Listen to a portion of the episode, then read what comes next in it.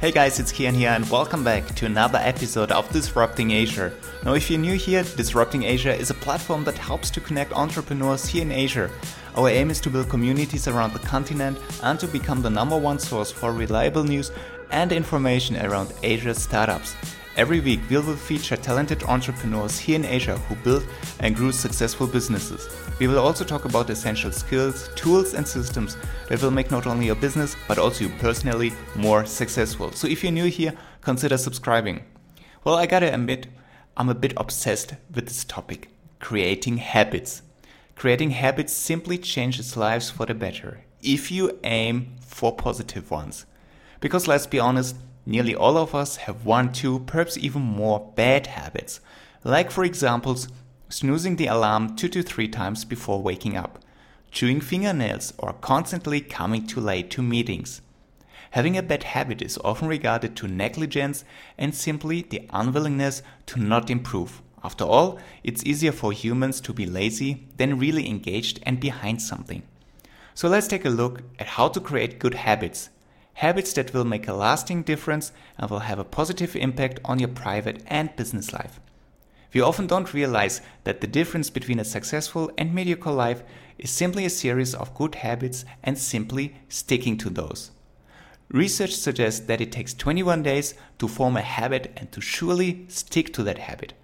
For some things, you will see immediate effects, and it probably takes less time to form that very habit, other things may take these 21 days or, in some cases, even longer, especially when certain activities are required.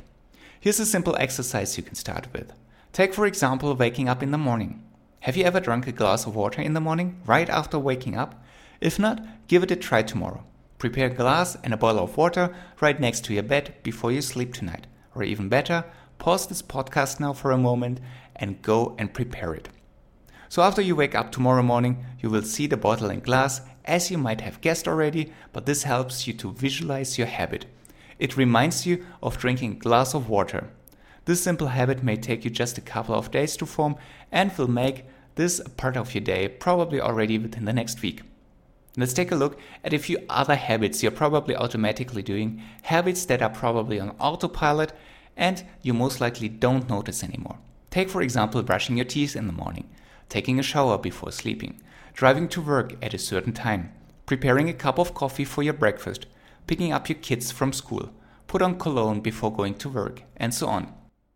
But why does it sometimes seem so difficult for us to form new habits? Well, let's take a closer look here. Have you noticed a certain pattern among these habits I just mentioned? These are more or less habits we form because we're inevitably forced to do these habits. We have to drive to work at 7 a.m. because A, we have to work and earn money. B, we want to avoid the notorious morning rush at 7:30. And C, we just want to have a smooth and relaxed start into the day. Or brushing our teeth. This is a habit we formed when we were infants and toddlers. The majority of people brushes their teeth in the morning and evening, and most even after a meal. Why do we do that? We know that we have to brush our teeth to avoid bad smell and tooth decay. As you can see, it all comes down to learning how to build but also break habits. How can we do this? We have to understand how habits work. Number one, understand the loop of habits. Although not new, but notably mentioned in the book The Power of Habit by Charles Duhigg. It starts with the cue, let's say the trigger. Like the clock striking at 12:30 and you know it's time for lunch. The behavior that follows or the routine is walking straight to the canteen and getting your food. Your reward or satisfaction lies in the moment when you feel energized and not hungry anymore. Let's repeat that. It starts with the cue or trigger, then followed by the routine like walking to the canteen. Last but not least, you have this feeling of satisfaction and you basically reward yourself with it. Number two, start creating tiny habits. Creating tiny habits is super easy if you follow the following approach. First, you can do it at least once per day Second, it takes you a minute or less. Three, it only requires little effort. Let me repeat this. You can do it at least once per day, it takes you a minute or less, and it only requires little effort. In order to start, you have to have the end in mind and tell yourself the following. Once I finish doing XYZ, let's say doing 50 push ups, I will drink a fresh orange juice. As you can see, with the end in mind, or let's call it the reward, it's way easier to get started. You know that you will do 50 push ups. You know that it takes a short amount of time, and you also know that 50 push ups are absolutely manageable. Eventually, your fresh orange juice will be your reward after this push up challenge. Another interesting fact that happens is that you know that you deserved it. You know that you worked for it and that you will appreciate this very orange juice more. And the next time you're craving for an orange juice, you will do 50 push ups.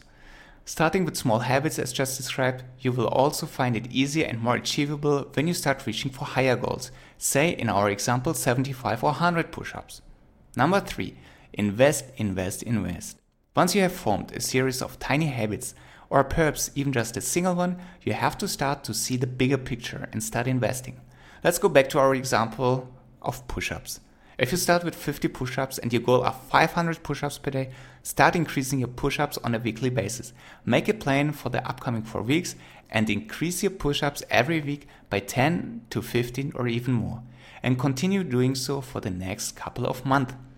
It's important to always see the bigger picture and start with the end in mind. Invest a little bit more time and effort on a regular basis. If you want to start with a simple to follow exercise on how to build simple habits that work, I recommend even starting with push ups. Do a quick evaluation of your capability to do push ups and plan for the next four weeks. Every week, invest a bit more time and energy into it. Once you have built this habit or even a series of tiny habits, it will be automatically easier for you to take on habits that require more effort and action. So I hope that gives you a good summary of how habits work and that habits are by far not rocket science, but just a simple combination of action plus routines plus rewards plus investments. Here's one more time a summary for you. Number one, understand the loop of habits. What's the trigger, what action follows, and what is your reward? Number two, start creating tiny habits that are achievable and take only minimum effort. Number three, invest, invest, invest based on your new formed tiny habits. So that's it for this week. Don't forget to like and subscribe to Disrupting Asia. We're on every major platform, including iTunes, Stitcher, and Spotify. Also, come over and join our Facebook group where we discuss business and entrepreneurship. Keep it crushing, and I see you on the next episode.